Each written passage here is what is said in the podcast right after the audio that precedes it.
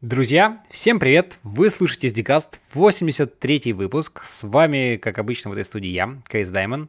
На дворе июнь-июль 2018 года. И сегодня у меня в гостях Алексей Копытов, программист, эксперт по MySQL, а также автор небезызвестной утилиты для нагрузочного тестирования Sysbench. Леш, привет! Всем привет! А, ну что, давай по традиции расскажи чуть больше о себе. Вообще, как давно ты и чем занимаешься, как попал в наш славный айтишный мир? Да, а, ну, значит, зовут меня Алексей Копытов. А, я закончил механико-математический факультет Московского университета. То есть по образованию я математик, но так сложилось, что большая часть моей профессиональной деятельности связана не с математикой, а с IT. Если точнее, с базами данных, а если быть совсем точным, то с MySQL. Ну, давай расскажи поподробней. Да, ну, я не знаю, что тут рассказывать, да, просто так вот получилось, что э, с MySQL как-то вот я на, на, на, на My, над MySQL я работал большую часть своей профессиональной жизни. Mm-hmm. А, да, а, началось это где-то, наверное, в 2003 или 2004 году, я сейчас уже не помню. А, я работал в какой-то скучной компании, мы разрабатывали какие-то проприетарные коммерческие программы, связанные с IP-телефонией, а, но я был таким вот апологетом а, open source в нашей компании. Я, значит, э, пытался продвигать различные open source решения. Даже уже в то время, потому что, в принципе, это еще те года, когда open source, ну, не то, что прям был супер популярен. Вот да, да, да, это были еще такие темные, темные времена достаточно. И даже для того, чтобы продвинуть, например, э, Linux где-то на, э, в компании приходилось прилагать довольно много усилий. Uh-huh. А, вот. И я, значит, пытался продвигать разные open source решения, включая Linux, но мечтал о том, чтобы вот можно было заниматься разработкой open source каких-то программ и при этом зарабатывать себе на жизнь да, одновременно. И где-то на каком-то сайте я увидел объявление о том, что шведская компания MySQL AB – ищет разработчиков а, для удаленной работы над а, MySQL, соответственно, сервером баз данных MySQL.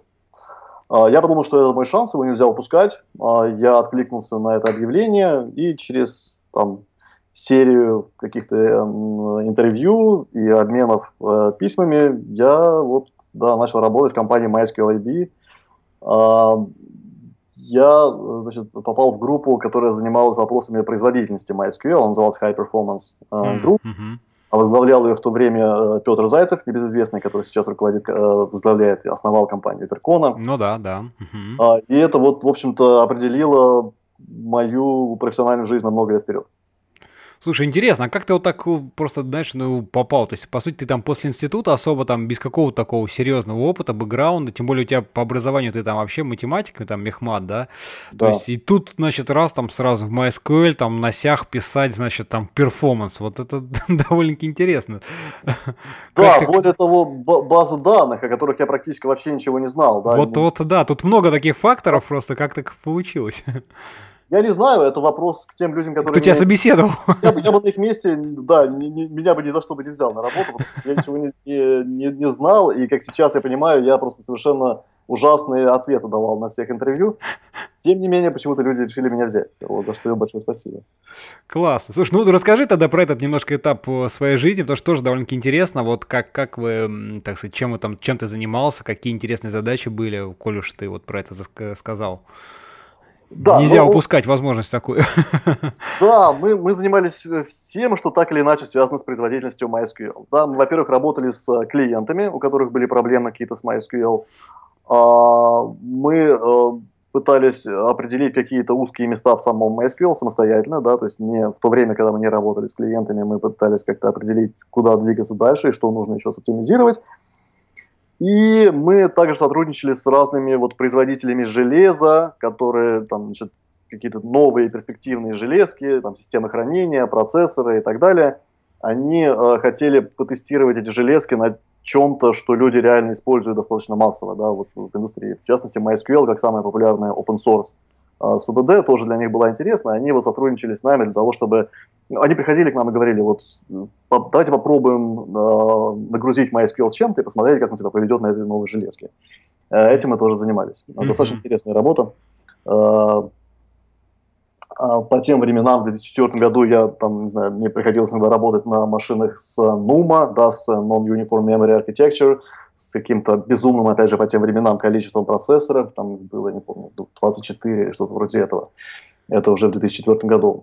Это, это было круто. Ну да, по сравнению с тем, что там дома стоял и вообще с чем тут как бы так в те годы да, сталкивался. В то время машина с двумя процессорами, SMP машина, уже считалась таким хай-эндом. Да, да, да. Все могли себе позволить. Вот, а машинка, конечно, я ее вживую не видел, я работал на ней удаленно, но там было 24 процессора, и когда я говорил cut proc CPU info, это было что-то совершенно... Да, ну, знаешь, это, в принципе, часто тоже не на каждой машинке можно там 24, так сказать, там ядра найти. Ну, конечно, это уже понятно, что это уже, там, сказать, обыденность, но тем не менее, да, даже сейчас там для десктопов такого еще нет. Класс, слушай, ну, ты удален, это что-то типа там VPN, просто вы там, ты на Linux уже в тот момент, соответственно, начал жить, да, я так понимаю э, уже? Да, да, это был Linux, э, у нас был IRC, э, свой внутренний корпоративный IRC, что тоже было совершенно, как бы для меня непривычно, но очень круто. А, да, у нас была почта, были какие-то голосовые звонки. По-моему, даже скайпа тогда еще не было. Мы использовали что-то более такое древнее. Mm, а, ну, угу. Да, и, в общем, с тех пор я так и продолжаю работать удаленно. Я ни, ни единого дня с, того, с 2004 года не, не работал в офисе.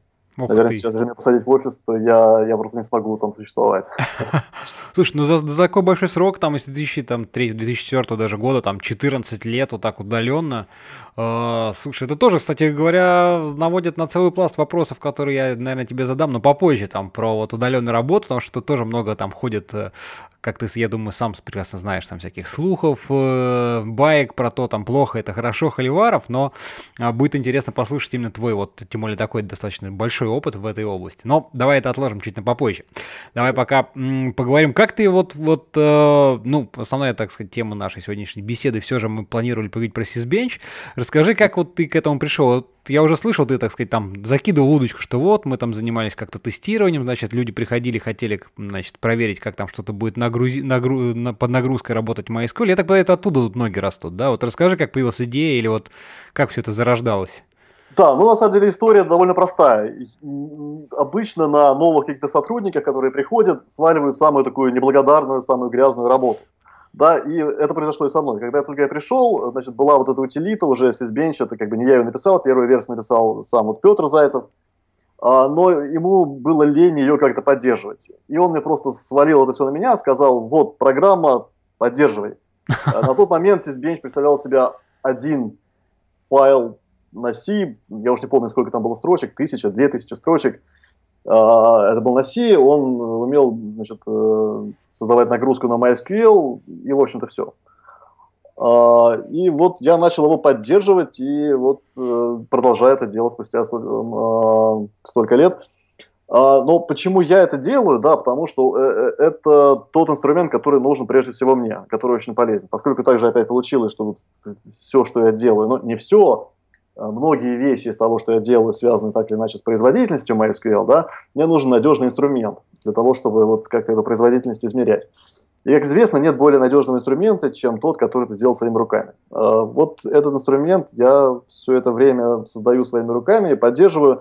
Но, как оказалось, э, этот инструмент также оказался полезным и, и многим другим людям, которые занимаются Э, не только производительностью MySQL, но и производительностью там, других э, каких-то подсистем, скажем, операционной системы, производительностью железок и так далее. Угу. Слушай, ну давай как-то, да, вот углубимся в эту тему. Вот смотри, там понятно, что вначале был какой-то, значит, там сишный такой, ну, как обычно, первый коленочный вариант, что вот оно как-то работает, все вроде супер. Расскажи немножко, как это вот, э, ну, так оглянувшись назад, как вообще развивался, да, этот проект. Потому что, понятное дело, там 2004 год, когда там только первые там процессоры многоядерные появились, еще там SMP, это такая штука была, которая там в FreeBSD надо было включать, она не была включена по умолчанию. Вот, условно вот. И оно вот, и вот как бы что есть сейчас, то есть, ну, не сейчас, мы тут, может быть, какие-то ты можешь выделить этапы, вот там, сколько раз ты ее там переписывал, да, вот, хотя бы такой вопрос, потому что это тоже, знаешь, когда там долгоживущий проект, вот, э, есть всегда какие-то такие как бы витки, да, вот как история идет там по спирали, так же здесь вот вроде все нормально, потом как-то вот она накапливается, накапливается, какой-то происходит, там, не знаю, момент пере, переполнения вот этой чаши, и думаешь, так, все, надо все переписать, совсем другие технологии, другие подходы, концепции, идеи. Вот сколько, сколько ты раз переписывал его?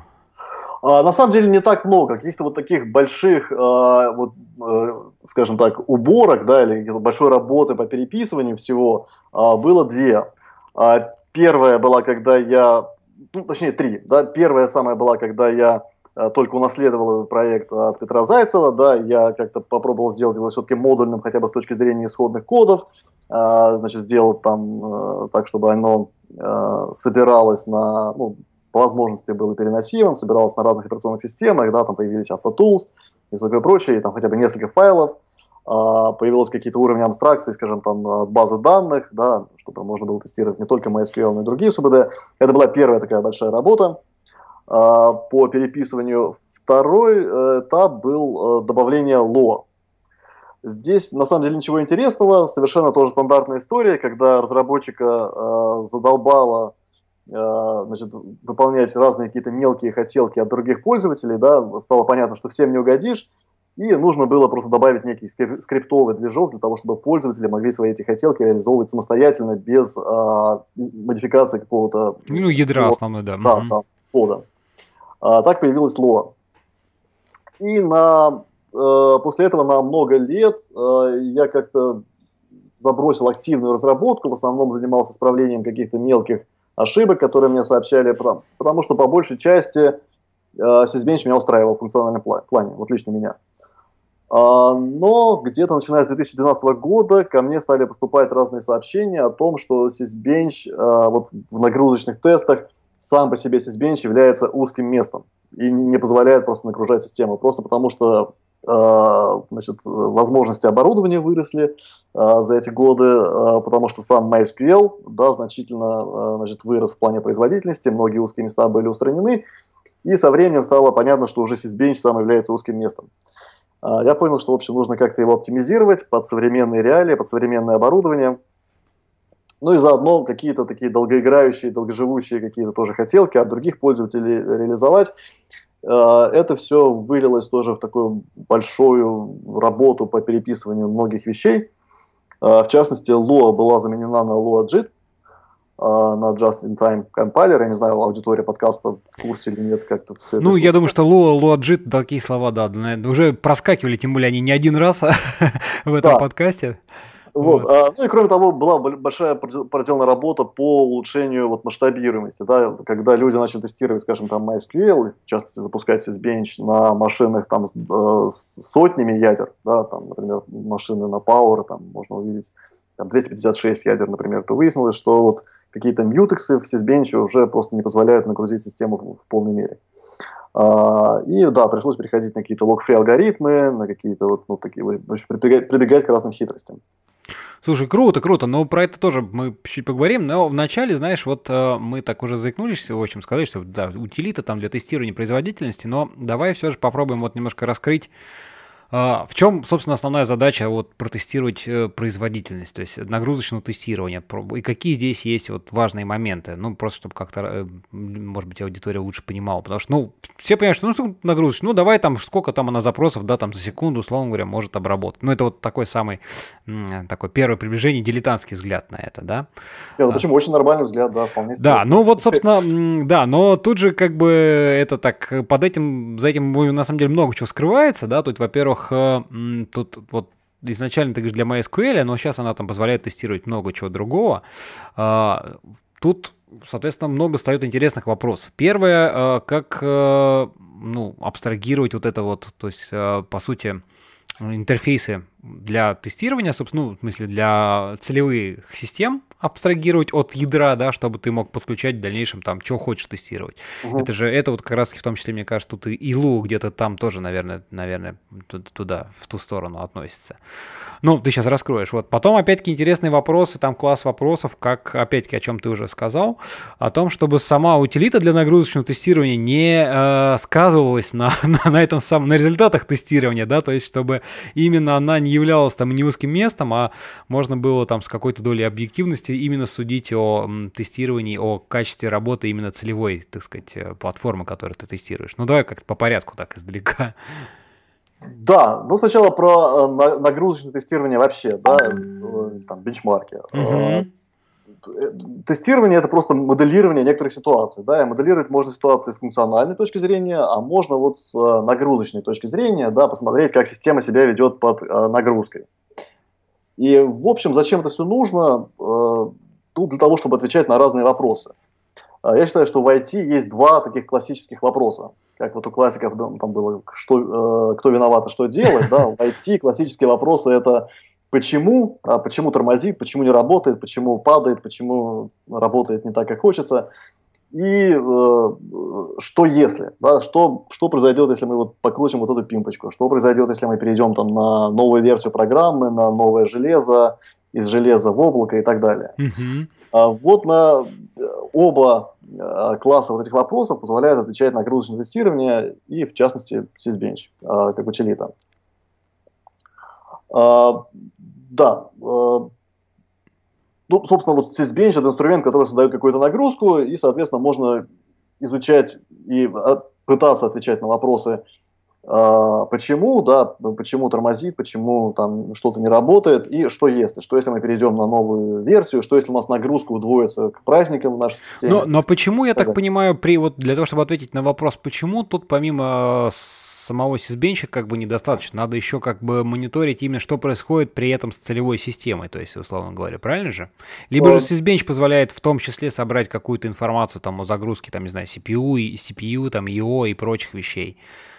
А, нет, ну здесь, в этом случае, э, в этом смысле Sysbench следует таким классическим юниксовым принципам, да, он делает одну вещь, но делает ну, ее вот, хорошо, вот, да, да, а ага. мониторингу каких-то там э, подсистем оставляет э, другим утилитам, которые специально написаны для этого. А, ну, в частности, да, мониторинг каких-то параметров а, при поднагрузке это тоже, в общем, один из а, вариантов для того, чтобы ответить на вопрос почему. Ну, не единственный, да, иногда просто проблему нужно изолировать. Скажем, вот если у наших клиентов еще во времена MySQL что-то не получалось, что-то работало медленно, они обращались к нам, и в итоге выяснялось, что на самом деле виноват не MySQL, а виновата, например, там дисковая подсистема, да, там что-нибудь с рейдом случилось, или виноват, на самом деле все это запускалось в какой-то виртуальной машине, они даже не знали, что это вот виртуальная с этим. Да, и для того, чтобы вот э, всю эту информацию выуживать, да, иногда нужно было просто как-то вот разбить проблему на какие-то подсистемы и прогнать какие-то микробенчмарки на каждую подсистему, да, нам на, а, например, на сеть, на диск, на память, на процессор. И уже из этого можно было понять, что проблема на самом деле не в MySQL. Или наоборот, что проблема на самом деле в MySQL, да, и, соответственно, потом как-то пытаться ее смоделировать, э, отделить от, э, ну, скажем, выделить проблемные запросы из всей вот массы э, запросов, которые работают под нагрузкой. Mm-hmm. Слушай, а вот ответ на второй вопрос, так сказать, да, там, что если тоже, так сказать, это вот вопрос да. тюнинга, изменения конфигурационных каких-то параметров, как они влияют на вот на, на, на конечный результат, вот это, это про это, да, так сказать, или про что? Ну, в, в том числе, да, что произойдет, если вот мы, например, увеличим размер кэша с УБД, да, нам э, кажется, что это должно увеличить производительность, но какого увеличения мы должны вообще ожидать, да, ну, например, а, или что если мы перейдем там с э, одной СУБД на другую СУБД, да, или что если мы э, обновим, да, вот нам сказали, что, э, например, новая версия решает какие-то там проблемы с производительностью. Действительно ли это так? Что, что это будет значить в нашем случае? Нужно смоделировать. Конечно, можно просто все, на все эти вопросы отвечать просто перенося значит, боевые приложения и бизнес там, с одной базы данных на другую, с, с одного железа на другое, но это будет немножко накладно, да, и не очень удобно проще ситуации какие-то моделировать. И вот здесь приходит на помощь нагрузочное тестирование и, соответственно, утилиты для нагрузочного тестирования, такие как Sysbench. Понятно. Слушай, ну а расскажи, как вот в целом обычно про проходит э, вот процесс тестирования. То есть имеется в виду, как, что, какую нагрузку, как она моделирует. То есть, да, ну вот у нас есть там MySQL, окей, мы хотим там наш сервер какой-то, мы хотим проверить вообще, как он себя ведет, живет под нагрузкой. Э, это вот реплей каких-то реальных э, запросов там боевой системы, либо это просто какой-то предустановленный, предзаготовленный набор тестов, который, ну, ты как бы как разработчик знаешь, что а вот эти тесты там направлены на там CPU, которые, да, чтобы MySQL там смоделировать какой-нибудь там, не знаю, а, большие-большие CPU ресурсы, либо вот это там на диск, который там много джойнов делает какие-нибудь, ну вот что-то такое, да, вот как и как в конечном итоге это происходит. Да, но здесь мы подходим опять же к вопросу о целесообразности внедрения вот каких-то скриптовых вещей, да, в виде LO и LOAJIT. Но изначально в Sysbench была на самом деле одна, э, одна нагрузка э, вот уровня базы данных, да, SQL benchmark. Он назывался OLTP, мы просто не придумали лучшего названия. А, и он пытался вот моделировать некий такой вот, вот работу базы в какой-то такой вот в веб-системе, да, или какой-то такой вот веб-магазин. А, то есть это достаточно короткие транзакции, а, в основном они что-то читали, немножко записывали что-то в базу, да, ну, потому что в вебе в основном люди читают. Ну, как бы да, да. Да, и, соответственно, можно было все это запускать с большим количеством параллельных пользователей, параллельных соединений, да, вот, вот такие короткие транзакции. Но это был всего лишь один бенчмарк. Мы считали, но это действительно было так, что вот так, такого типа бенчмарк, в общем, а, как то значит, производит нагрузку на большинство подсистем MySQL. Да, там есть чтение, там есть запись, там есть какое-то там вот, ну, параллельное, там есть делиты, инсерты, апдейты, э, такие типичные операции. В общем, большинство каких-то подсистем в MySQL Э, ну, например, там, не знаю, парсер SQL запросов, да, система хранения, система там мультиверсионности, все они так или иначе задействованы при такой бенчмарке, поэтому мы получаем какую-то, ну, такую вот агрегатную вот картину, да, mm-hmm. общей производительности СУБД. Конечно, были ключики, которые позволяли запускать нагрузку только на чтение или только на запись, но в основном вот самая популярная такая, это вот э, по, по дефолту, скажем так, она выполняет разные операции в некоторых пропорциях, причем э, предпочтение дает чтению, а не записи. Но, естественно, любой бенчмарк это некая, вот опять же, аппроксимация какой-то вот реальной ситуации. Да, реальных ситуаций может быть огромное количество, у каждого какая-то своя нагрузка, какие-то свои запросы, естественно, какой-то там размер таблицы, структура таблиц. Ну да, да. Поэтому со временем стало ясно, что всем не угодишь, да, нужно сделать так, чтобы пользователи могли создавать скажем, моделировать свои нагрузки да, со своей структурой таблиц, со своими запросами, а, со своим распределением между чтением и записью, записью и так далее и тому подобное. И по сути все бенчмарки, не только бенчмарки баз данных, а бенчмарки вообще всего, они делают одно и то же. Они, значит, запускают какую-то штуку, да, какую-то нагрузку, измеряют сколько времени а, это заняло, да, и потом повторяют это несколько, э, э, эту итерацию несколько раз. Иногда они делают в, э, в несколько потоков. Так вот, единственное, что отличает все бенчмарки, все утилиты нагрузочного тестирования, это вот эта вот полезная нагрузка или workload, да, вот это что-то, что, что, время чего мы измеряем. Все остальное на самом деле во всех бенчмарках одинаковое. И там замеры времени, да, и там генерация случайных чисел и там сбор, агрегация результатов. Э, вот. Все это одинаково. И тем не менее люди каждый раз пытаются э, реализовать это все с нуля. Э, идея вот появления Lua в Sysbench, собственно, такая. Давайте вот, вот эту вот полезную часть, то, что называется workload, пользователи будут описывать на каком-то высокоуровневом языке, а всю вот эту вот тяжелую часть, повторяющуюся часть Sysbench будет брать на себя.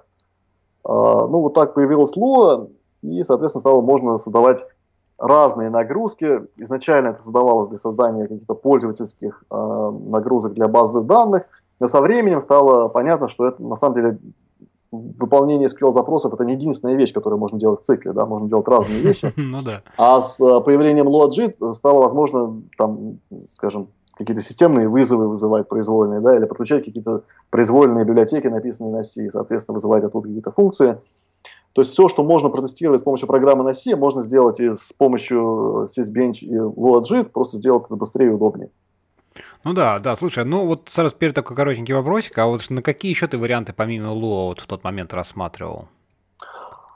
А, на тот момент никаких. Я не думаю, что у Lua были какие-то альтернативы в 2006 году, когда я это делал. Если бы я это делал сейчас, я бы, наверное, смотрел еще на JavaScript.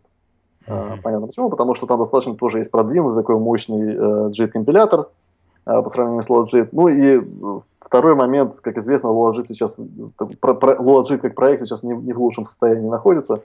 Поэтому, наверное, я бы очень пристально, по крайней мере, смотрел на JavaScript. Тем не менее, я считаю, что LoadJIT до сих пор достаточно, ну, это одна из двух э, возможно, альтернатив, да, вот для выбора.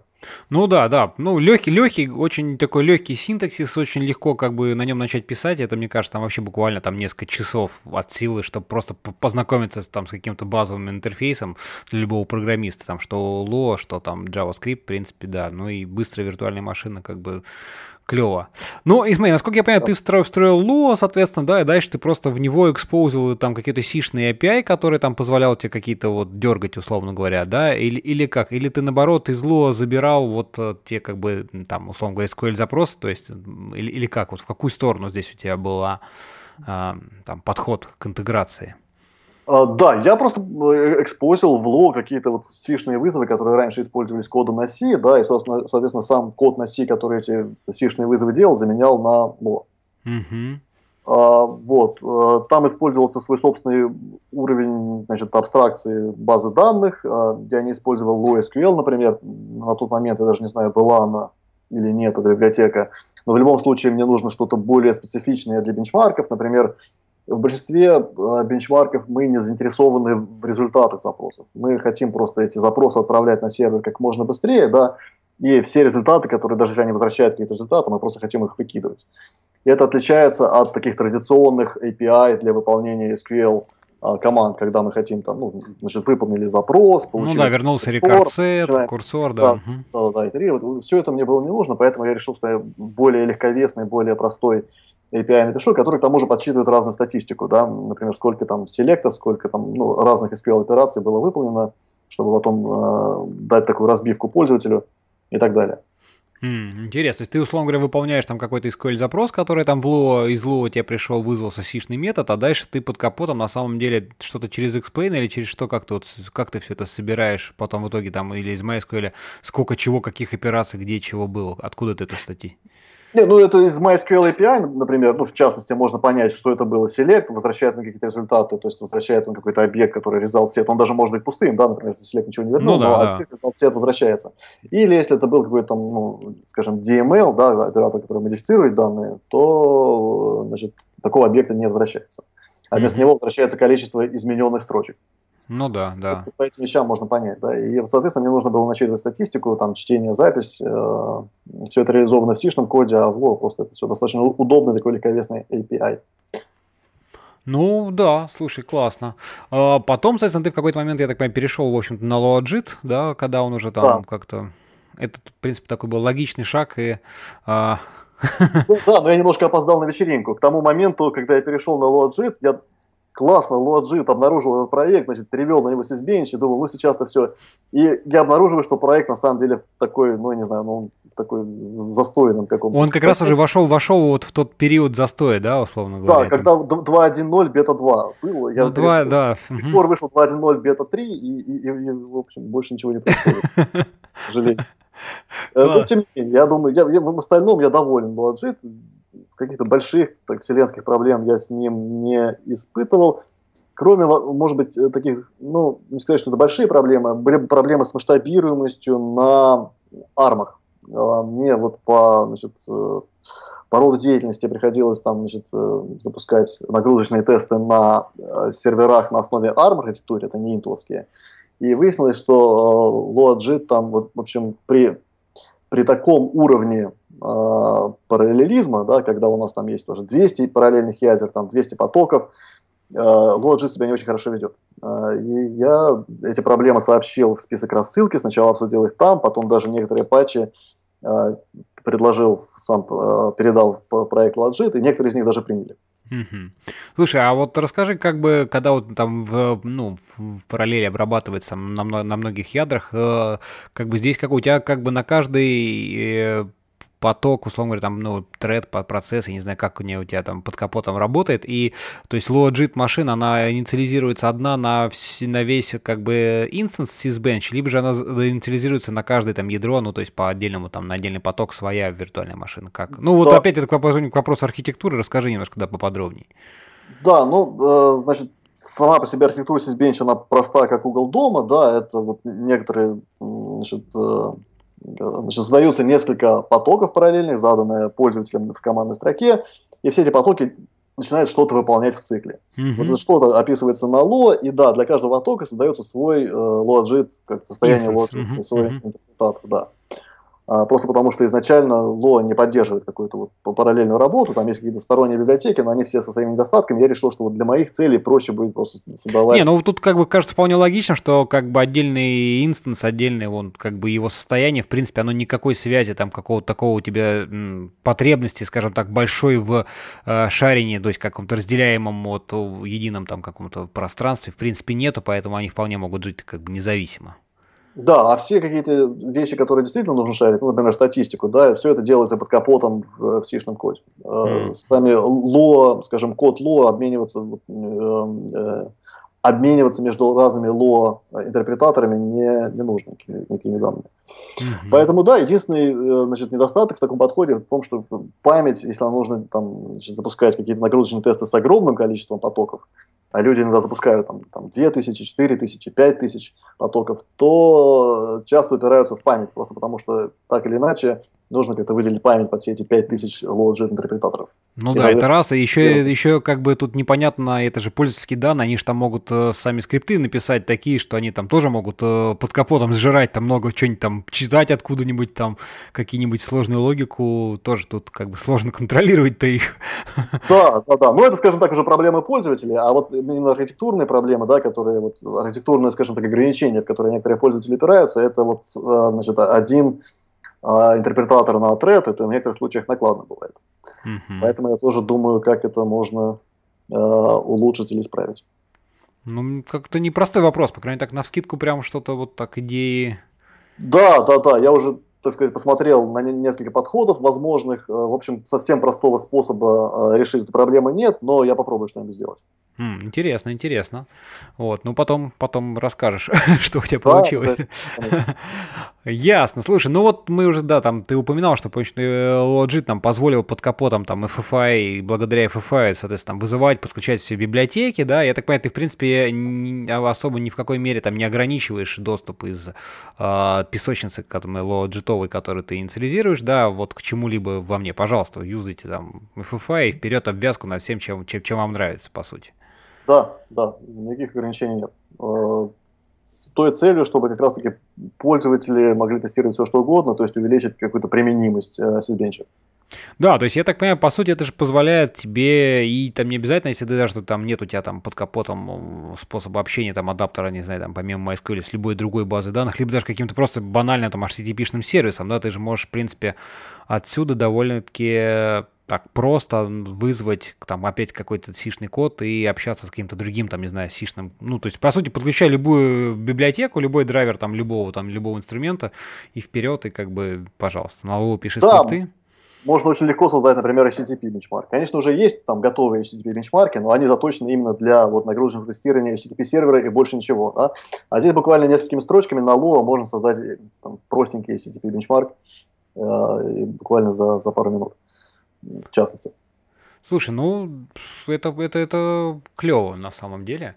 А, расскажи, наверное, вот, знаешь, что еще, как бы, какой-то, а, так, в целом архитектура, в общем-то, понятно, да? А, идеи, есть ли какие-то, вот, не знаю, возможности применения Sysbench, интеграции Sysbench как вот куска во что-то выше стоящее, то есть какой-то у него API, или это просто именно command line какая-то утилита, которая самодостаточна, и, в общем-то, ничего больше у нее нету, то есть, ну, если, может быть, были какие-то запросы там к тебе, опять опять-таки там со стороны какого-то там сообщества, а, именно чтобы включить ее как, то есть можно было API управлять именно там Sysbench ем, как, как что тестировать. Знаешь, сейчас, сейчас же модно делать все вот эти большие такие пайплайны, где там, значит, все там одно в другое, все там автоматизировано. Вот что, что-то про это. Да, да, нет, таких запросов довольно много. А, и опять же, я думаю, что а, ну, то есть вообще надо сказать, что Sysbench просто необычайно популярен, да, он огромным количеством людей и компаний используется. В основном, конечно, внутри вот MySQL экосистемы, а, в том числе вот все бенчмарки, которые делает Oracle, да, при разработке, при оптимизации MySQL, они делаются с Sysbench. Практически все бенчмарки, которые делает Percona, а, тоже делаются с Sysbench. Ну, в общем, много людей и компаний. И каких-то запросов, э, какие-то запросы по расширению функциональности, интеграции во что-нибудь приходят довольно часто. И насколько я понимаю, э, это все также можно будет делать с помощью каких-то расширений, каких-то модулей на ло. То есть вот эти модули на ло могут использоваться не только для написания каких-то собственных сценариев, да, бенчмарков, но и для каких-то расширений. Ну, например, для того, чтобы снимать метрики рисовать их где-то там на графиках, да, там, э, экспортировать данных какой-нибудь Prometheus, сам Sysbench должен работать в виде какого-то демона, которому там внешний какой-то сервис, который занимается вот построением каких-то красивых графиков и отчетов, а, значит, э, подсоединяется, да, запрашивает периодически какие-то там метрики, какие-то чиселки, Sysbench ему отдает, и, соответственно, потом все это куда-то уходит там, в какой-нибудь time series баз данных и, и создаются красивые отчеты по всему этому. Вот такую вещь тоже вполне можно реализовать на Ло. В общем-то, нет никаких э, причин этого не сделать. Да, на это просто нужно потратить какое-то время. Ну да, да. А, или людям нужно как-то вот... Э, скажем, интегрировать, опять же, агрегировать там, статистику по нескольким запускам, по нескольким там, сеансам нагрузочного тестирования, да, опять же, как-то их визуализировать, рисовать какие-то красивые графики. А, здесь тоже, опять же, можно написать какое-то ну, там, расширение для Sysbench. Некоторых людей интересует интерактивное нагрузочное, нагрузочное тестирование, когда мы прямо вот в режиме, скажем так, реального времени а, можем а, попробовать запускать, скажем, какой-то нагрузочный тест с разными параметрами и прямо в динамике посмотреть, как, как это, опять же, в какой-то визуальной форме, посмотреть, как это влияет на, на систему, mm-hmm. как это влияет на пропускную способность, на время отклика и так далее. Тоже есть такой запрос, и опять же, теоретически нет никаких причин, чтобы не реализовать это вот на, опять же, на Lua, на Logic. А, ну, да, в общем, ну, да, мне кажется, да, мне, мне кажется, знаешь, вот этот вариант, да, что ты, так сказать, там вот встроил там Logit, он тебе, в принципе, позволяет довольно-таки снять большой пласт вопросов, ну, типа, вот мы хотим там, значит, что-то в реал-тайме. Ну, ребят, ну, подключите там на Low скрипт, который там, заюзав драйвер к Prometheus, ну, условно, там куда-то будет прям вот по мере выполнения тестов, да, отплевывать вам там статистику на данный момент. Да, я так понимаю, что там статистика, это же все, в принципе, из Lua доступно, да, тебе, так сказать, э, то, что можно получить во время прям да. запуска скриптов. Вот, да. и отплевывать туда, они там уже там где-нибудь в графане или еще где-нибудь, пожалуйста, смотрите ваши там реал-тайм графики, условно говоря. Да, то есть вообще спектр, э, ну, горизонт возможностей открывается довольно широкий. И, собственно, спектр запросов у людей тоже достаточно широкий. Вот еще, например, э, еще один пример. Э, часто людям нужно протестировать какие-то конкретные запросы, какие-то там схемы таблиц, да, которые, скажем, ну, они взяли и получили от клиента но при этом данные, данные, э, реальные данные, которые хранятся в этой таблице, клиент отдать не может, потому что это ну, связано с вопросами конфиденциальности. Ну, угу, угу.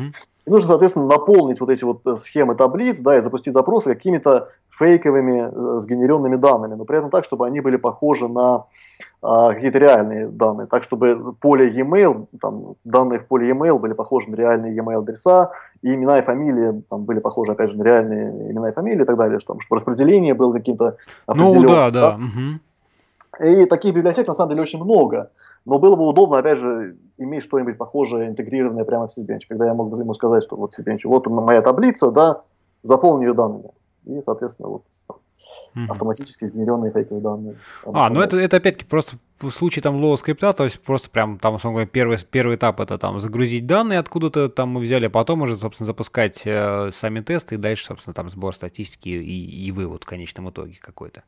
Да, то есть есть э, Low API, который предоставляется из Bench, он тоже довольно простой, там есть несколько стадий, да, то есть есть стадия Prepare, когда мы какие-то подготовительные действия перед нагрузочным тестом выполняем, есть, собственно, стадия э, Run, стадия запуска, когда мы в цикле выполняем одно, один определенный хук по названием Event, есть стадия Cleanup, когда мы хотим вернуть систему в исходное состояние и так далее. Вот, например, в, в хуке под названием Prepare можно было бы выполнять Э, заполнение э, таблицы фейковыми данными. Ну да, да, чтобы они как раз потом уже не сказывались на именно непосредственно, так сказать, там, работе самого уже в рантайма, имеется в виду именно самих тестов такой. Да, иногда сама процедура, вот наполнение таблиц, она может быть довольно долго, когда нам нужно заполнить там гигабайты, терабайты данных, да, соответственно, мы хотим один раз создать этот набор данных, а потом уже крутить много раз бенчмарки с этим заранее сгенерированным. Ну набором. да, да, да, ну типичный такой, да, сценарий.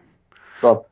Слушай, а вот ты тоже говоришь, там всякие Oracle, в общем-то, тестируют, э, используют Sysbench. Немножко, наверное, раз, давай поговорим вот про, про, про комьюнити и вообще, ну, как бы много разных людей, но вот э, расскажи, кто, в принципе, кроме тебя еще контрибьютит в этот проект, и, в принципе, как бы много людей там что-то как-то участвуют, и э, вот там со стороны компании есть ли какая-то там поддержка в том числе, ну, как бы Oracle, в общем-то, могут себе много чего позволить, и какие-то, либо же это все же больше хотел сделок. Вот э, интересно, потому что тут я много разных мнений слышал, да, там из разных там open source проектов, когда там, ну, одни хотелки и больше как бы ничего никому не надо, все хотят, никто не хочет там помогать, контрибьютить. Вот расскажи, как это там у тебя. Да, но я думаю, что в этом плане Sysbench такой типичный, даже очень, очень типичный open source проект, действительно очень много хотелок, но вот какого-то сообщества разработчиков, да, активного вокруг этого проекта, мне пока создать не удалось. А, используют огромное количество компаний, количество людей. А, некоторые там сообщают о каких-то ошибках, а, практически никто не присылает патчи. Mm-hmm. Я не знаю, чем это вызвано, у меня есть только какие-то версии, какие-то предположения. То есть можно, конечно, тешить себя мыслью о том, что в просто нет ошибок, и он всех устраивает, да, но скорее всего, люди просто почему-то ну, предпочитают... Или, например, была бы какая-то альтернатива, да, в сисбенчу, когда люди просто, не найдя каких-то нужных им функций в сисбенче, уходили бы на, другой э, какой-то продукт, который похожий. Но мне про такие продукты неизвестно. Я не думаю, что они существуют. Э, видимо, все-таки это означает, что большинство пользователей вполне устраивает вот существующая функциональность. Насколько я понимаю, большинство пользователей даже не создают какие-то свои собственные сценарии для бенчмарков, а пользуются вот стандартным бенчмарком OLTP, который поставляется вместе с самим Sysbench, их это вполне устраивает. Mm-hmm. Uh, им нужно просто быстро проверить какую-то версию, какую-то гипотезу, да, какой-то патч для MySQL, какой-то новый storage engine, получить какое-то общее представление, и этого им вполне хватает. А почему не так много патчей присылают? Uh, тоже мне трудно сказать. Uh, может быть, какой-то высокий порог вхождения, да, вот тяжело разобраться, как это все устроено. Ну, трудно сказать. Слушай, ну да, но по идее, я так понимаю, что там не супер такой прям большой какой-то проект. А насколько он у тебя там хорошо документирован сам, вот, то есть, знаешь, вот эти все вопросы там, а, документация, они для open source проектов всегда, в общем-то, да, болезненные такие. Э, это очень грамотный вопрос, да, и, как я уже говорил, Sysbench такой типичный open source проект, с документацией все довольно плохо. Значит, лучшая документация это вот уже э, ну, готовые какие-то написанные э, скрипты, да, которые вот поставляются вместе с ним. Э, насколько я понимаю, можно просто посмотреть на них и э, понять, как нужно делать, да, то есть просто по коду, да, использовать код как документацию. Э, я знаю, я знаю людей, для которых это работало, которые это, в общем-то, осилили. Но mm-hmm. в остальном, я так понимаю, что для многих людей отсутствие документации тоже может стать каким-то барьером для того, что для, как для использования Sysbench в качестве пользователя, так и для участия в проекте в качестве разработчиков. А, да, то есть это, конечно, неправильно, я собираюсь это сделать, но вот на это как-то не, не находится времени постоянно. Понятно, слушай, ну я вот на самом деле там зашел там на, на GitHub, да, на проект, в принципе, я там все там readme, там написано, как запускать, там даже всякие модные, как сейчас это, знаешь, как они, бейджики висят, там, что вот там релиз, да. там pacing, coverage, там все дела, лицензия, в общем, пожалуйста, ребята, юзайте. В общем, все, все так э, в, в первом приближении вполне себе, в общем, ну, не то, что, знаешь, как когда там пустой Redmi, и, так сказать, больше. Да, какой-то минимум, конечно, там есть. Совершенно такой базовые вещи там есть. Там есть Redmi, да, есть э, бэджики, есть какие-то основные, да. Ну, конечно, хотелось бы, чтобы был API, вот low API, который Sysbench предоставляет, чтобы он тоже был документирован. Uh-huh. Хотелось бы, чтобы какие-то дополнительные бенчмарки были. Там, например, Redmi просто описывает общие э, параметры командной строки, да, но хотелось бы, чтобы каждый бенчмарк, который там реализован с помощью Low, тоже имел свою собственную документацию и так далее. Но это достаточно большая работа. А, я э, собираюсь решить ее таким образом, создать э, некий такой скелет документации, да, какие-то общие э, принципы, какую-то схему, э, mm-hmm. которую люди потом при желании могут уже наполнять. Некоторые, вот, не, не часто, но пара пользователей ко мне подходили и говорили, что мы бы и готовы, например, помочь хотя бы с документацией. Но не знаем, с чего начать, как бы, да. Не знаем, с чего начать, да. Ты создаешь что-нибудь, какое-нибудь вот что-то, что можно было бы наполнять, да, и после этого мы вот поможем по, мере, по мере возможности. Логичное предложение, да, я вот над этим тоже работаю. Ну, хорош, хорошее дело.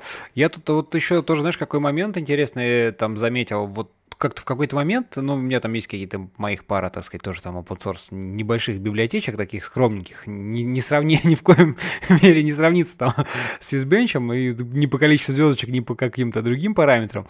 Вот, но смысл в чем, что я в какой-то момент, вот там GitHub, как раз они опубликовали у себя там вот эту такую подсказочку, там, если зайти в Insights, как бы там, и э, что-то у них там называется, collaboration или как-то так, где там, знаешь, типа эти шаблоны, темплейты для там новых issue, значит, э, там написать contributing guide, сайт. Я вот это все штуки сделал у себя, и ты знаешь, они действительно, ну, немножко повлияли. То есть, как минимум, люди, когда там заводят ищу какой-то, они не просто пишут, типа, ну, что-то какая-то фигня, вот там ошибка. А то, значит, у них такой темплейтик, что, чувак, вот напиши там environment, да, окружение, напиши вот это, и люди действительно, ну, так или иначе, то есть, когда они это уже видят, им подсказка, что, ну, укажи, они стали это заполнять, и это действительно, ну, в общем, по большому счету сыграло только в плюс э, сторону, вот, так что вот какие-то такие вещи, ну, довольно-таки, я, я не ожидал, я думаю, ну, блин, забьют все, будут, как обычно, там писать, а нет, ну, они действительно оказались, что немножко работают, и поэтому вот как бы твоя идея про то, чтобы немножко создать костяк, а дальше там написать, ребята, вот, помоги. Мне кажется, это очень-очень зайдет, потому что, в принципе, ну, по моим таким ощущениям каким-то, что все же Сейчас народ как бы open source, он такой, там, ну не то чтобы прям на волне какой-то, но тем не менее очень позитивно относится, настроит, да, я вот там каждый день читаю резюме, когда там, ой, мой профиль на GitHub, там ничего нету, вот вообще ничего, но профиль на GitHub у человека уже есть, понимаешь? Вот, и в принципе, как бы, ну, когда э, очень легко и понятно, что сделать и как помочь, мне кажется, это всегда, в общем-то, будет, будет в плюс. Да, это все достаточно интересная задача, как вот создать какое-то сообщество вокруг проекта. Да? Как показывает практика, например, того же Sysbench, а, огромное количество пользователей еще не означает активное сообщество вокруг проекта. Да, безусловно. Для того, безусловно. чтобы создать сообщество, нужно еще некоторые действия предпринять. Поэтому, да, для меня это тоже все очень интересные вопросы тут, и можно экспериментировать. Тут еще, знаешь, вот тоже какая-то такая интересная вещь. Вот э, мне кажется, есть некая, некий, некая разница между разработчиками, там, ну, скажем так, из разных областей, да, то есть вот там э, веб, там JavaScript, Node.js, вот это все, оно на таком хайпе, и вот то поколение, так сказать, там разработчиков, там, которые там молодые ребята, там, да, там, не знаю, после школы, после института, они как-то уже вот выросли в тот период, когда уже вот это было модно, уже там был open source, да, и для них вот там прийти написать иши это как 5 секунд, вообще без проблем. Вот mm. все же э, какие-то там более системные вещи, там C, вот такие там что-то в те края, да, оно немножко, это больше людей старой закалки, э, и, с одной стороны, действительно, они более какие-то скованные, с другой стороны, может быть, им это как-то и особо не нужно. Вот ты, у тебя нет какого-то такого ощущения? Вот? А, ну, возможно, да. В каком-то смысле я, конечно, чувствую себя динозавром, потому что я и есть динозавр. Я первую свою программу написал 30 лет назад. Вот, э, да, и, конечно, те люди, которые вот сейчас э, начинают там это программировать, начинающие программисты, да, мне их иногда сложно понять. Да, то есть определенная разница чувствуется. Это, кстати говоря, тоже, знаешь, вот э, еще какой момент, там, мы там говорили про поддержку там компаний и прочее, что, в общем, все что-то хотят, но вот опять-таки, знаешь, есть сейчас такая модная тенденция, когда люди там бейкеры, когда, ну, как бы это, так сказать, бейкер, который, в смысле, готовят люди, да, то есть из, из, испекают что-то, а там много всяких платформ, где ты там, условно говоря, регистрируешь говоришь, ребята, вот давайте мне там, поддержите мой проект, там, копеечки или еще как-то. И сейчас вот, но опять-таки, э, люди там готовы там какую-то платить копеечку за то, что там кто-то поддерживает какой-то проект. Но опять-таки, я вот потому что я вижу, я такие штуки встречал только в мире там Node.js, ну как JavaScript, неважно. Там, если там заходишь куда-нибудь там на Mocha.js, который один из самых популярных э, юнит-тестов, э, юнит, э, инструментов юнит-тестирования, да, у них там прям в Redmi там что-то чек 20-30, они там что-то там какие-то тысячи долларов, значит, там гребут ежемесячно за то, что просто люди как бы их поддерживают. Вот, вот опять-таки здесь как-то вот там в более каких-то системных прикладных вещах я такого особо не встречал. Вот ты как-то не думал над, над этим? То есть... Не Или... думал ли я над краудфандингом? ну, что-то, да, краудфандинг, да, вот, вот, вот какими-то такими вещами. Да. А, ну, думал, конечно. а, но для меня все-таки это не, не, не сама цель, да, вот как-то зарабатывать какие-то деньги с помощью Сисбенча. Или, а, для меня все-таки это хобби-проект, а, да, я зарабатываю деньги другими вещами. Сисбенч это просто надежный инструмент, который позволяет мне заниматься какими-то там ну, вещами более серьезными.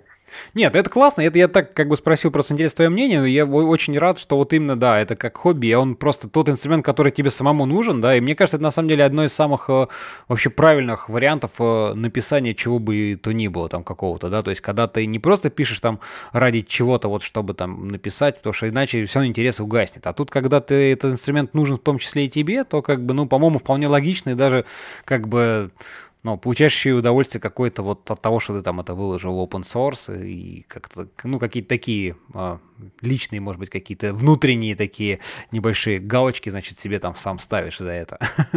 Да, меня всегда удивляло и восхищало одновременно, насколько вот простая утилита Sysbench, насколько она, ну, какому большому количеству людей она полезна, да, насколько людей ее используют при вот всей своей такой незатейливости, скажем так.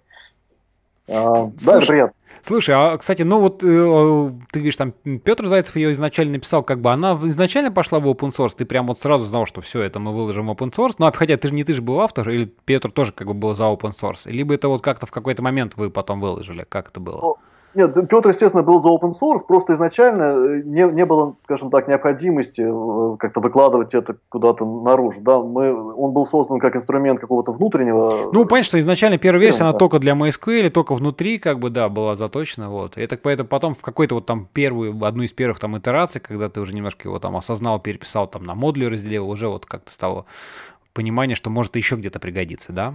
Да, а необходимость выложить, собственно, какой-то открытый доступ возникла тогда, когда мы э, обнаружили баг в ядре Linux. Э, выяснилось, что при пере, переходе с Linux версии 2.4 на Linux 2.6 э, стали сильно медленно, там, файловые операции, определенные файловые операции стали работать сильно медленнее. И когда мы это обнаружили, нам, соответственно, нужно было сообщить об этом разработчикам ядра Linux, но нужно было передать им какой-то тест-кейс. Ну, как-то, что да, доказательство, что называется, какое-то, да. Да, а, убедиться в том, что действительно стало медленнее. Вот для этого пришлось выложить, немножко причесать, а, выложить его в open source, и после этого я написал список э, значит, рассылки ядра Linux, что вот есть такая проблема, вот вы можете сказать утилиту, запустить ее с такими параметрами, вот, пользуйтесь. И действительно, они подтвердили эту проблему, они ее исправили. А, в общем, это вот то, что побудило нас выложить Sysbench в open source. Ого, интересно, слушай, вот так вот, э, не, то есть не просто как-то, а вот, вот проблема заставила немножко вас это да, причесать да. и опубликовать.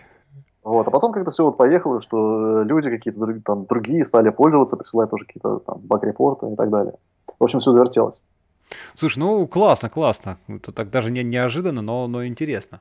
А, слушай, ну вот еще, знаешь, какие-то такие больше философские, но все равно хотелось вот вопрос тебе такой задать. Смотри, вот ты там несколько раз переписывал, да?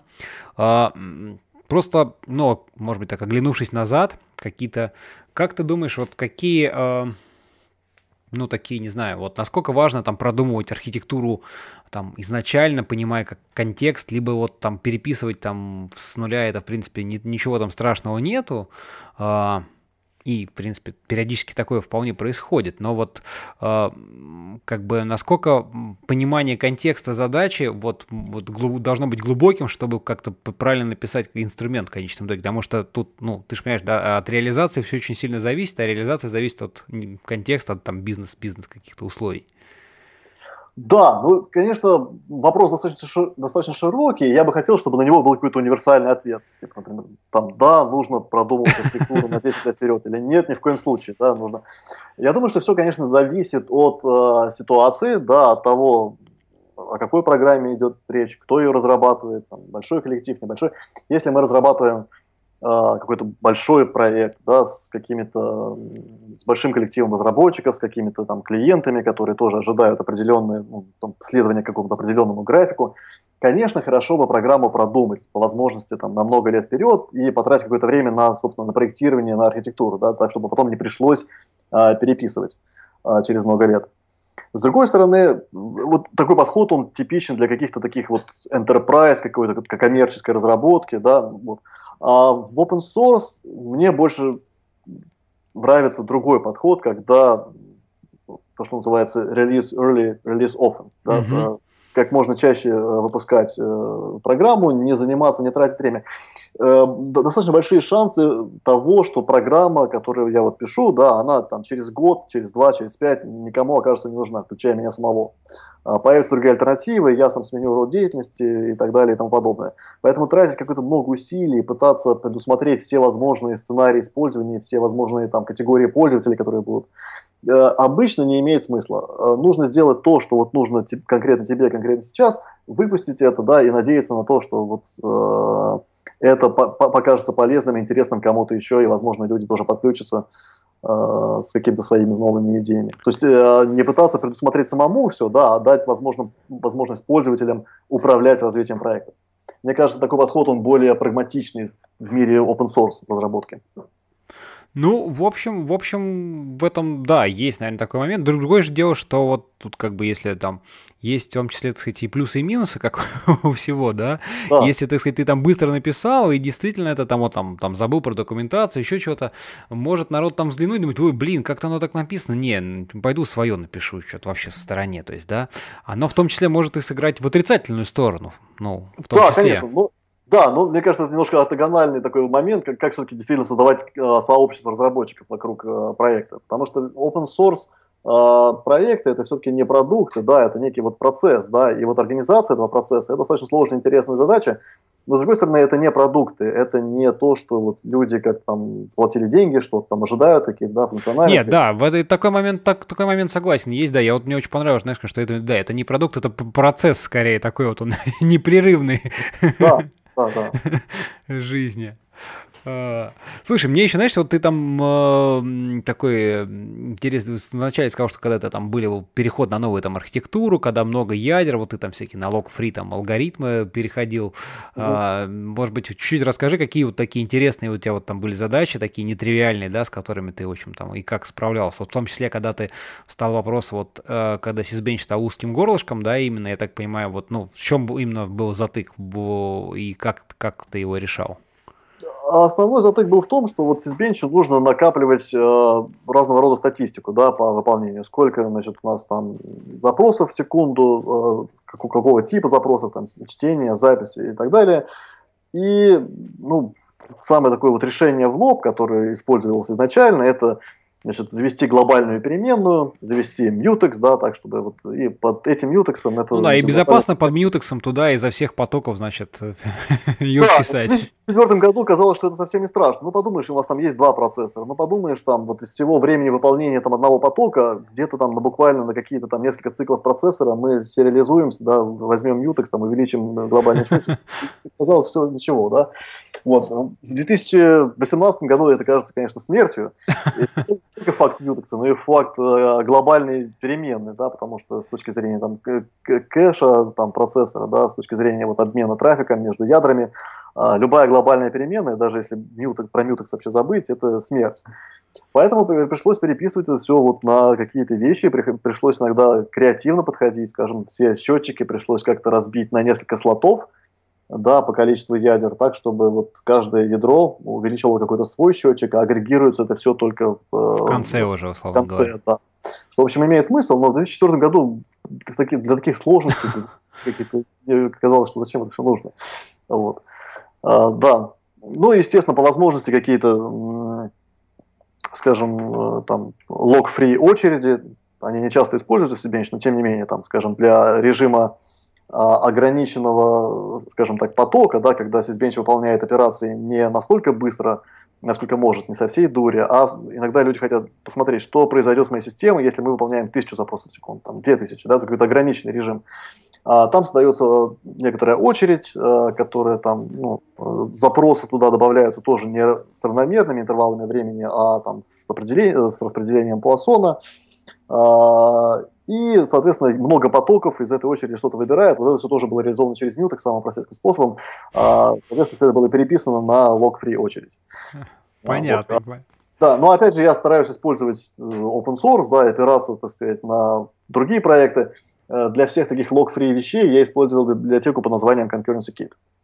Mm-hmm. То есть два сторонних проекта использую в Sysbench. Это LoadJIT и Concurrency Kit. А, достаточно интересный проект, э, C99 библиотека, которая реализует вот многие вещи, которые мне были нужны. Я не, не все ее возможности использую, но вот те возможности, которые мне нужны были, там реализованы достаточно а, хорошо значит, написаны, хорошо документированы.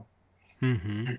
Слушай, а вот еще, знаешь, э, расскажи мне, э, всякие вот, она же там есть под все платформы, но вот, так сказать, всякие там сборка RPM и прочих, это тоже все ты занимаешься? Или вот как бы даже, даже с таких простых вещах там никто тебе там со стороны не помогает, кто там, может быть, там со стороны, не знаю, там Hat еще откуда-нибудь там вот. А, нет, ну, они, значит, э, Hat дистрибутивы вообще в целом, они собираются из бенч сами, а, но, естественно, они всегда запаздывают. Да, например, там в Ubuntu, вот она вышла какая-то, они взяли последнюю версию на тот момент, когда они делали какой-то свой внутренний feature freeze, да, и, соответственно, вот в Ubuntu э, текущая версия SysBench это 1.0.7, хотя вот последняя, которая у меня есть, это 1.0.14. Они всегда запаздывают и будут запаздывать, а, поэтому я также собираю свои собственные пакеты под э, наиболее популярные дистрибутивы. А, делаю, конечно, это не вручную. А, да, здесь еще один сторонний проект, на который опираюсь и которому я очень благодарен, он называется PackPack. Э, значит, разрабатывают его ребята из э, Тарантула, из Mail.ru. Угу. А, Костя Осипов, привет. Да, Костя Осипов, привет. Э, вот.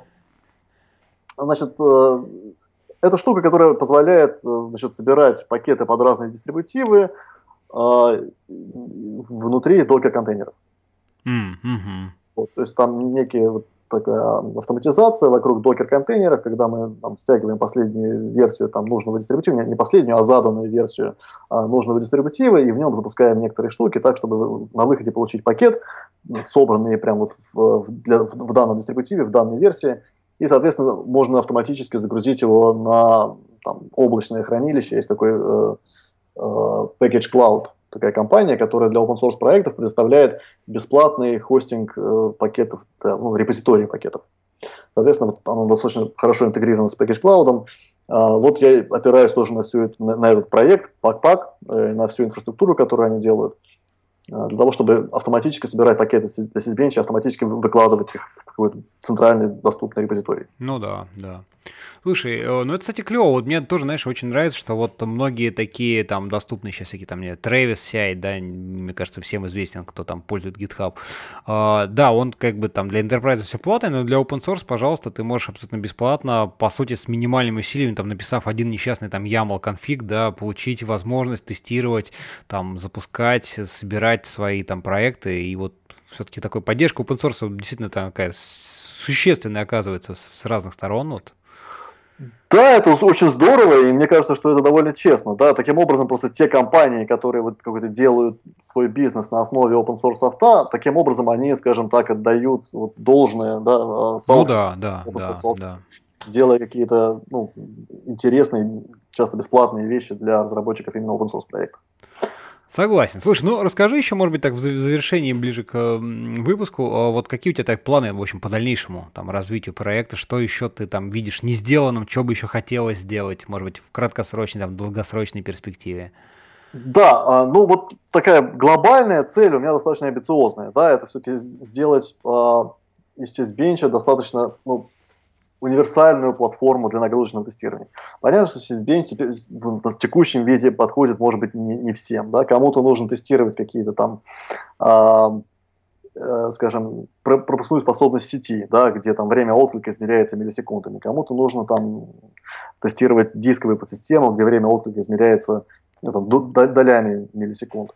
Кому-то нужно там тестировать, э, проводить микробенчмарки процессоров, где время отклика и вообще единицы измерения измеряются там тактами процессора. Ну да, да. А, вот, то есть спектр всевозможных вот каких-то нагрузочных тестов, которые люди выполняют, он огромен.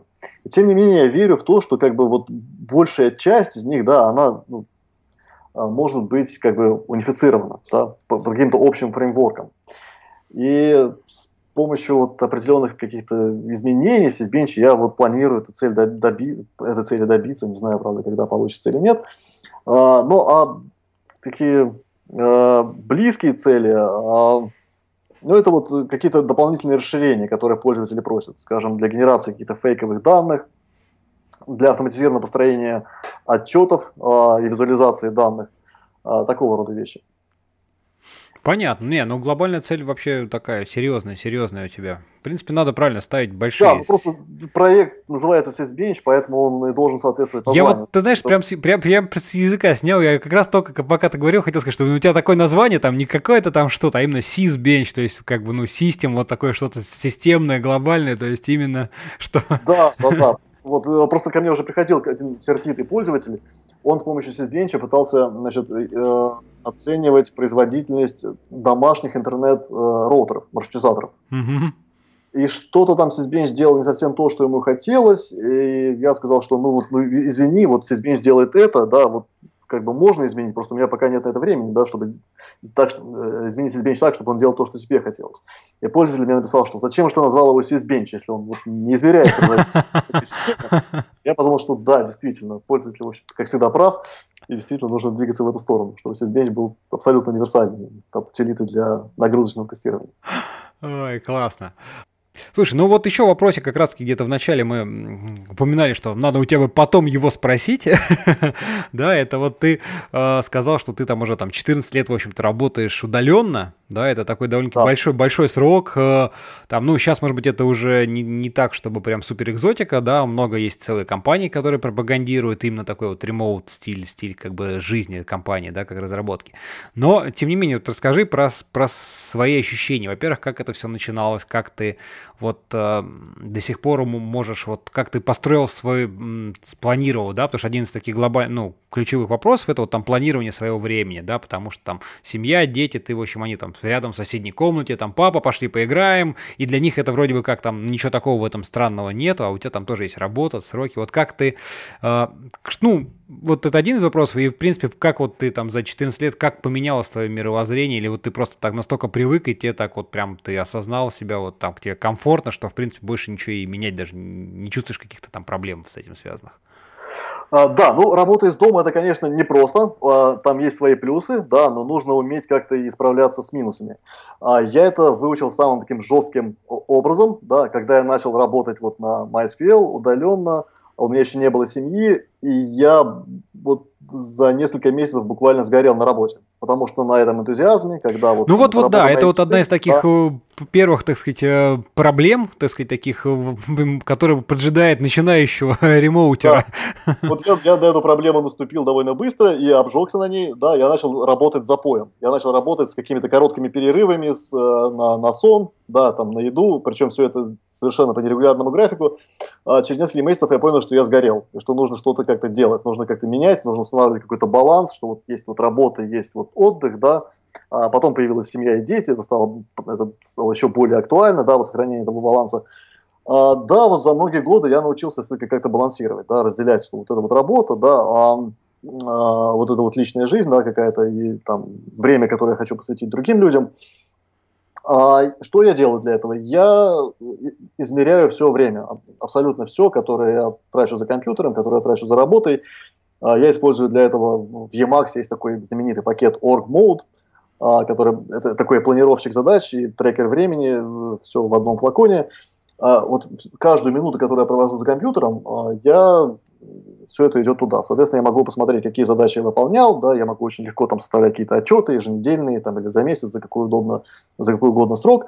И одновременно я вижу, сколько времени я потратил каждый день. Вот я стараюсь, чтобы это время было в каких-то там разумных пределах. Конечно, всегда бывают какие-то вещи, когда нужно посидеть там попозже. Конечно, бывают какие-то вещи, когда, ну, там, э, я не, не стремлюсь, что вот, там 8 часов, да, как офисные работники, там, э, значит, с 9 там, до, до, до 5, до 6, 6 часов, все, встал, пошел. Нет, конечно же, все это гибко, но тем не менее я стараюсь сохранять вот это время, потраченное на работу в каких-то рамках.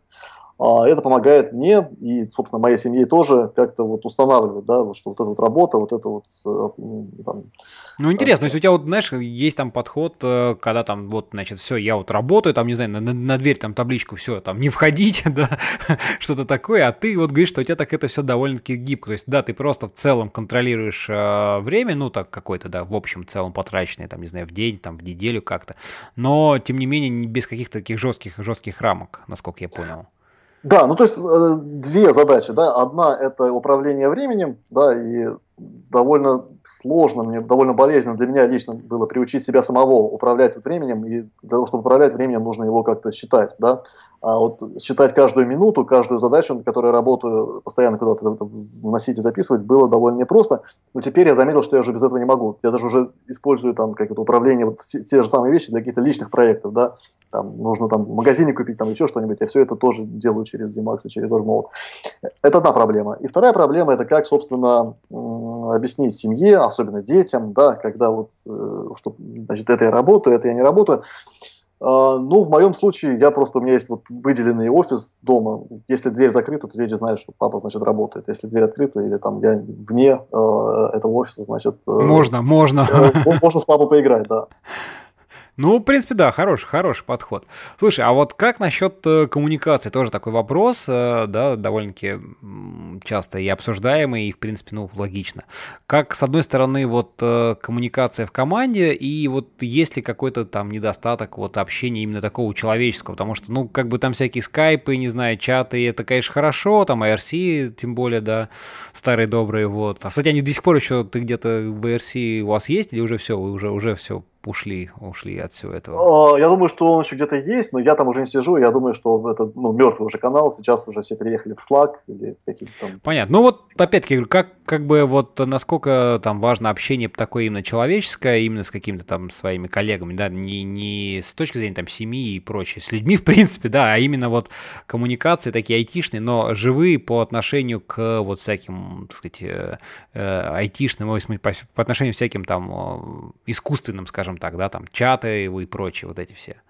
Э, да, поначалу вот э, это тоже достаточно существенный недостаток или минус работы из дома, то, что вот очень не хватает, и мне поначалу очень не хватало такого общения около watercooler, да, то, что называется, когда можно было пойти и там с коллегой, может быть, да, с случайным каким-то коллегой поболтать на или на рабочие темы, или не на, на рабочие темы, но как-то, тем не менее, вот, отвлечься, да. А, или, например, узнать даже что-то интересное по работе. Вот этого всего очень не хватало, потому что э, общение по интернету с коллегами, оно достаточно, достаточно такое дозированное. Да? Тебе пишут только, когда есть какая-то проблема. Ну да, просто, просто так вроде писать там не с руки, да. типа, привет, как дела, о чем это, к чему там, в общем, странно да. немножко. Да, вот этого очень, конечно, не хватало, да, и к этому нужно было тоже привыкнуть, что общение вот э, по интернету, оно не такое, да, но я старался всегда и там, значит, руководство в MySQL всегда это понимало, что все-таки личные встречи, личное общение это тоже важно. Поэтому периодически устраивались какие-то встречи компании, когда мы все вместе собирались где-то вместе и там несколько дней проводили и одновременно и работая вместе, и отдыхая, да, там какие-то экскурсии там или еще что-то. И я сам со временем тоже стал это компенсировать участием в каких-то конференциях, когда можно пойти и поговорить с живыми людьми, да, это это мотивирует и как-то, ну, более-менее в каких-то разумных рамках э, держит психику, скажем так, потому что можно действительно звереть и одичать, если сидеть э, целыми днями дома, да, не видеть ничего, кроме э, монитора, это тоже тяжело. Ну да, но, кстати говоря, вот в этом плане там э, то, что сейчас такой вот какой-то этап, когда, ну, может, по, по большому счету, наверное, каждый день можно найти миллион метапов, которые проходят там в, в окрестностях, так сказать, любого города более-менее крупного, да, там про там, Москва, Питер, я уж вообще молчу, тут как бы вот там, если метапком, он просто целыми днями шлет о том, что что-то кто-то сегодня где-то там проводит. Но даже если, так сказать, там а, уйти от там большой кучи, а там оставить там 2-3 каких-то таких э, более-менее тематических э, метапов, все равно они довольно часто проходят, и, в принципе, такой вот хороший-хороший вариант действительно для таких вот встреч. Собственно, не зря мы тебя видим каждый раз на там луашных наших метапах. Да, вот именно, именно, именно потому, что я работаю из дома. Если бы я работал из офиса, может быть, вы, вы, вы бы меня не видели. Ну, кто знает, кто знает, да, но, в общем, хороший подспорье. Слушай, ну, все, хорошо, хорошо, да, будем, а, поставим галочку, все же не забыли. Да, да. Слушай, ну давай, наверное, на этой позитивной ноте подведем итог. Вроде, мне кажется, обсудили все темы такие основные, какие, какие хотели. Вот. Могу тебе только пожелать удачи. В общем, все, все же расширение какого-то и сообщества с этой точки зрения тоже. Вот, потому что писать код, конечно, все мы любим, это как бы кайф, э, но и какой-то вот э, помощь со стороны, она, в общем-то, тоже всегда носит позитивный и приятный характер, и в конечном итоге пригодится всем да.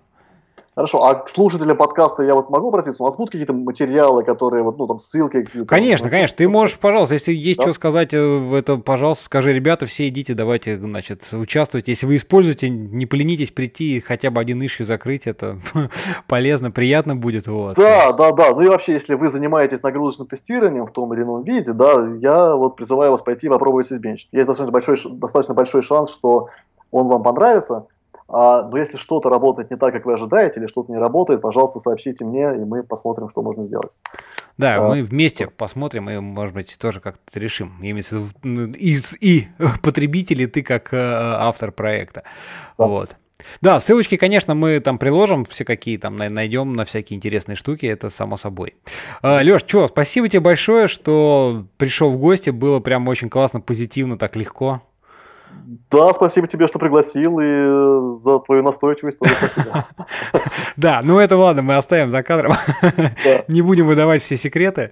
Вот, друзья, спасибо вам, что слушали. Э, пишите ваши комментарии, замечания, пожелания, идеи, предложения. Мы всегда будем очень рады их услышать, прочитать, там, не знаю, увидеть или еще как-то узнать.